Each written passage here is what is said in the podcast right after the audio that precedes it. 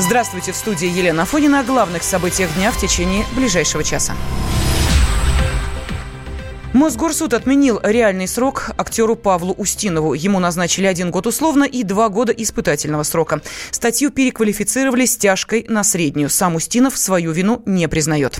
С решением суда мы не согласны. В любом случае мы его будем обжаловать. Преступление я не совершал. В любом случае я никаких противоправных действий не делал. Вот и все. Сестра актера Юлия Устинова рассказала «Комсомольской правде» о том, что рассчитывала на другое решение суда. Не ожидали, что дадут прям один год условно, еще и два испытательных. Мы надеялись, что его оправдают, потому что он же невиновный. Как можно давать человеку такое? Поэтому мы сейчас будем идти по всем инстанциям и добиваться оправдательного приговора. У нас было несколько вариантов, конечно, того, чем все закончится. Мы подумали, что, возможно, немного как бы одумаются и поймут, что все это просто нелепо и что действительно есть и доказательства, и они воспримут их, как они есть, но оказалось, что не так. Но он в боевом духе, он будет бороться до победного, с него сняли все абсолютно обвинения, чтобы он не ходил с условным и даже с испытательным, то есть его это совершенно не устраивает. Защита Устинова будет и дальше добиваться оправдания актера, заявил нам его адвокат Дмитрий Чешков да, намерены обжаловать, юридически проходит только тогда, когда мы получим документ мотивированный. Здесь необходимо понимать, чем э, суд апелляционной инстанции мотивировал такое решение. Потом уже от этого отталкиваться. С одной стороны, все было объективно, но с другой нужно почитать, опять же, вот этот документ в окончательном виде. Какую оценку суд дал э, этим доказательствам. Там будет все изложено. Срок полгода дается. Я думаю, на следующей неделе мы уже получим это решение, но мы не будем затягивать, мы сразу подадим жалобу, чтобы в ускоренном виде назначили уже заседание и смотрели конституционную жалобу. На заседании в Мосгорсуде ОМОНовец Александр Лягин, который проходит по делу пострадавшим, рассказал о причинах задержания Устинова во время несанкционированной акции протеста. По словам Лягина, правоохранители предполагали, что актер может быть одним из координаторов шествия. Мосгорсуд сегодня приобщил видео задержания Устинова к материалам дела. Этот ролик отказались рассматривать в суде первой инстанции. На записях видно, что актер стоял возле метро и смотрел свой смартфон, когда его начали задерживать четверо сотрудников Росгвардии. По мнению защиты, защиты эти материалы доказывают невиновность осужденного. Также суд приобщил к делу экспертизу, в которой говорится, что на записи задержания не видно, чтобы Устинов захватывал руки сотрудника Росгвардии. В понедельник Мосгорсуд пожаловался на травлю судьи по делу Устинова в СМИ.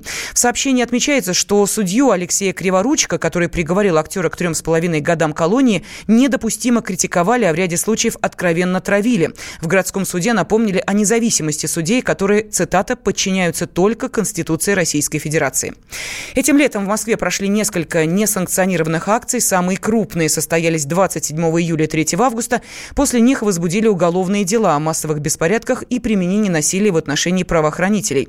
Арестованы больше ста человек. Один из них – актер Павел Устинов. Его осудили на три с половиной года колонии за применение насилия к бойцу ОМОНа.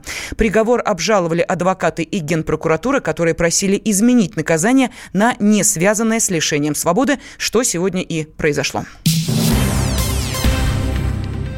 В пресс-службе Московского НИИ детской онкологии Центра Блохина опровергли массовое увольнение врачей. Комсомольской правде заявили, что ни одного заявления об уходе специалистов из Центра в отделе кадров нет. Сотрудники, оказывающие помощь детям, продолжают работать.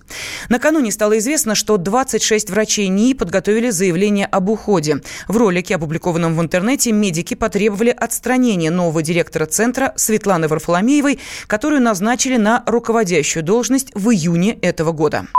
Мы – детские онкологи, посвятившие свою жизнь спасению детей. Мы, а также те, кто не смог присутствовать сегодня с нами, объявляем о своем решении уволиться, поскольку новое руководство онкоцентра не дает нам честно выполнять свой врачебный долг. Заявления об увольнении уже написаны – Долгие годы дети с онкологическими заболеваниями получают лечение в ужасных условиях. Не создав ничего нового, вновь пришедшее руководство уничтожает достигнутое, дестабилизировав работу всей онкологической службы в стране, поставив под угрозу жизни детей. Мы готовы в полном составе уволиться в знак протеста. Мы требуем отстранить вновь назначенное руководство Института детской онкологии.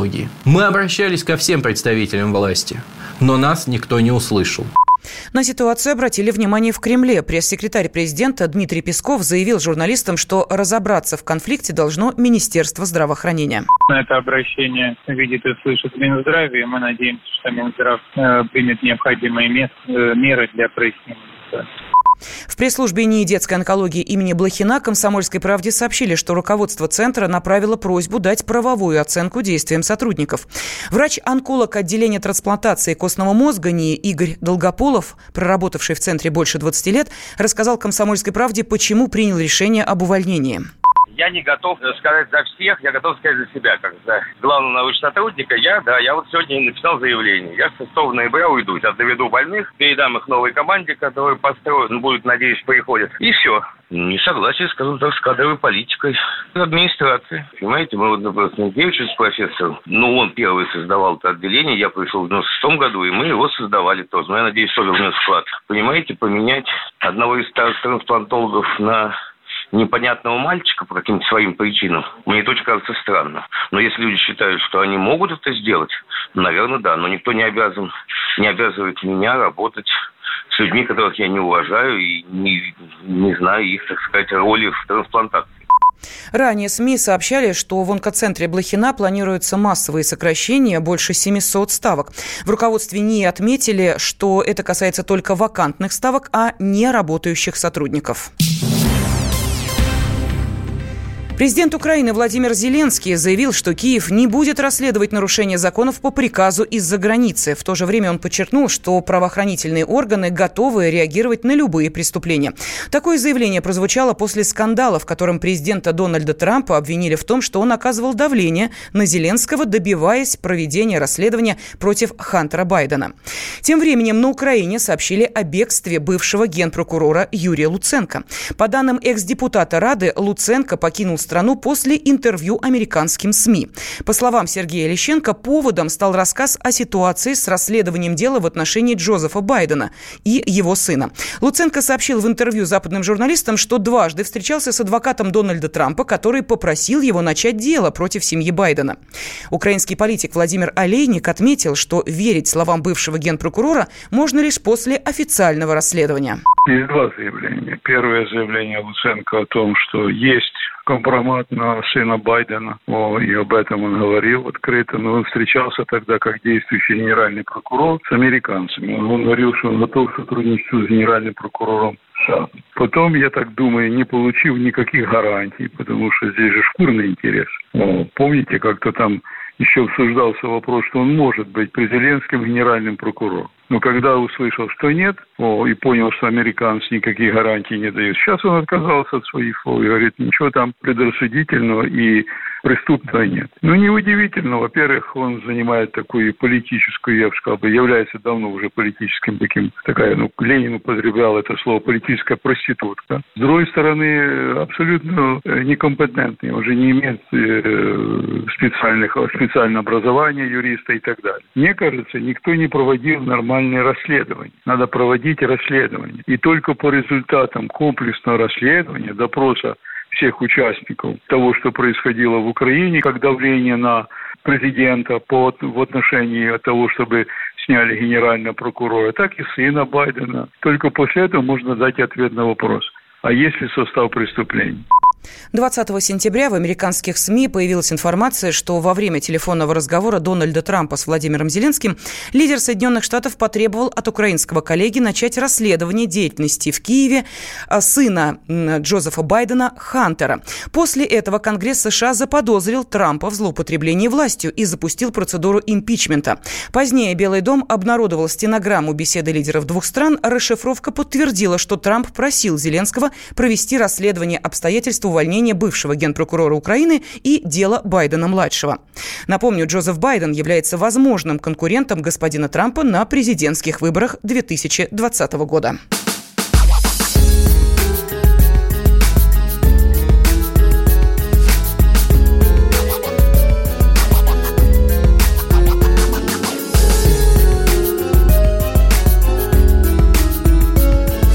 Осенний марафон на радио «Комсомольская правда».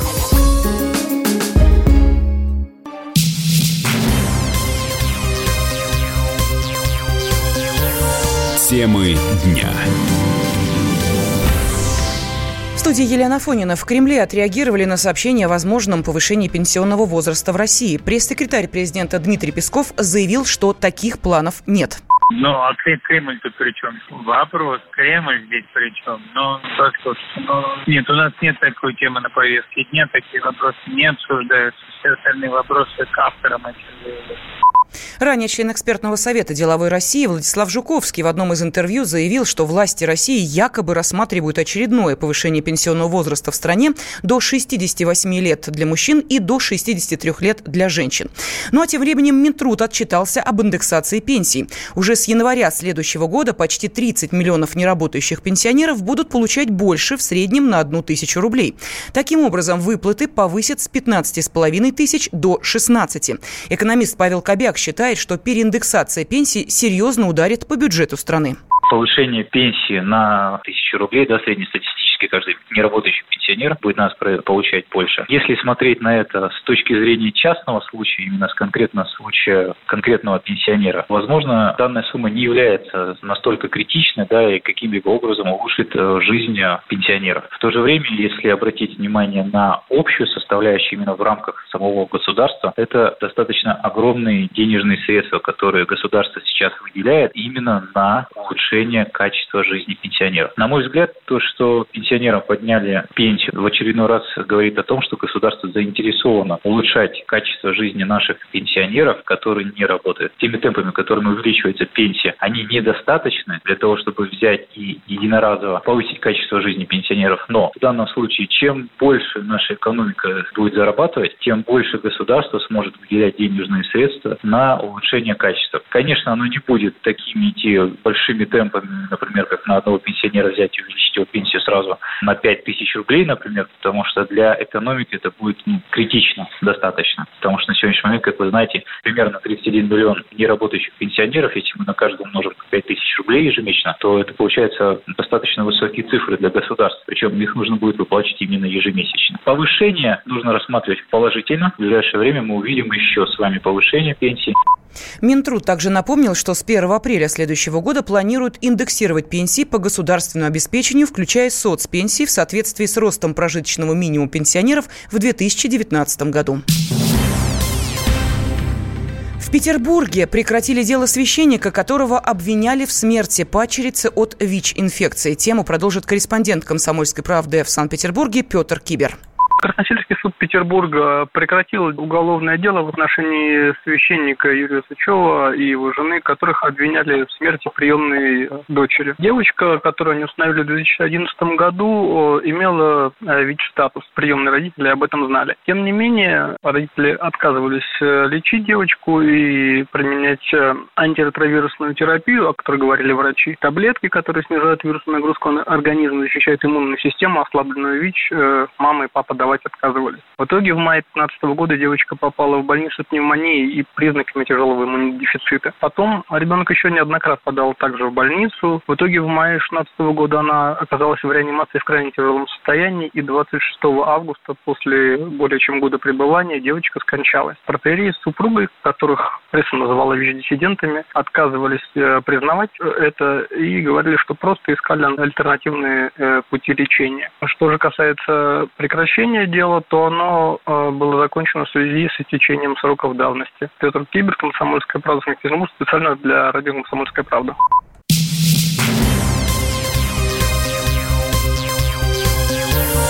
Темы дня. Студия Елена Фонина. «Комсомольская правда» опубликовала шокирующее видео из телефона Михаила Хачатуряна, убитого своими дочерьми. Ух, вчера на целое одеяло волосы аж под кресло и на Томином матрасе снял. Вот так. Слушайте, вот это тварь. Вот это тварь, который пока имя Кристина. И мою фамилию. Повернись сюда! Ай, урод! Ай, урод, повернись сюда! Да, и они еще жалуются. Как будто я что-то, чего-то от них хотел.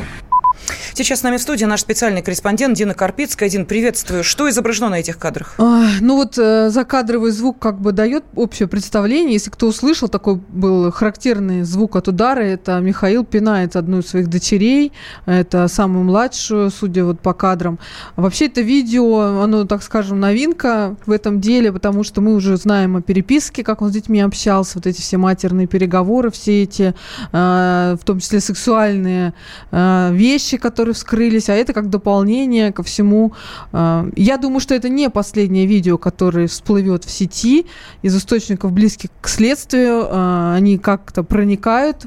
Вообще, э, в настоящий момент заканчивается ознакомление с делом адвокатами девочек. Также ознакомилась и вторая сторона дела уже с материалами. И после этого момента уже стороны имеют право оглашать информацию, потому что дело переходит уже выше в суд, и там все будет более открыто.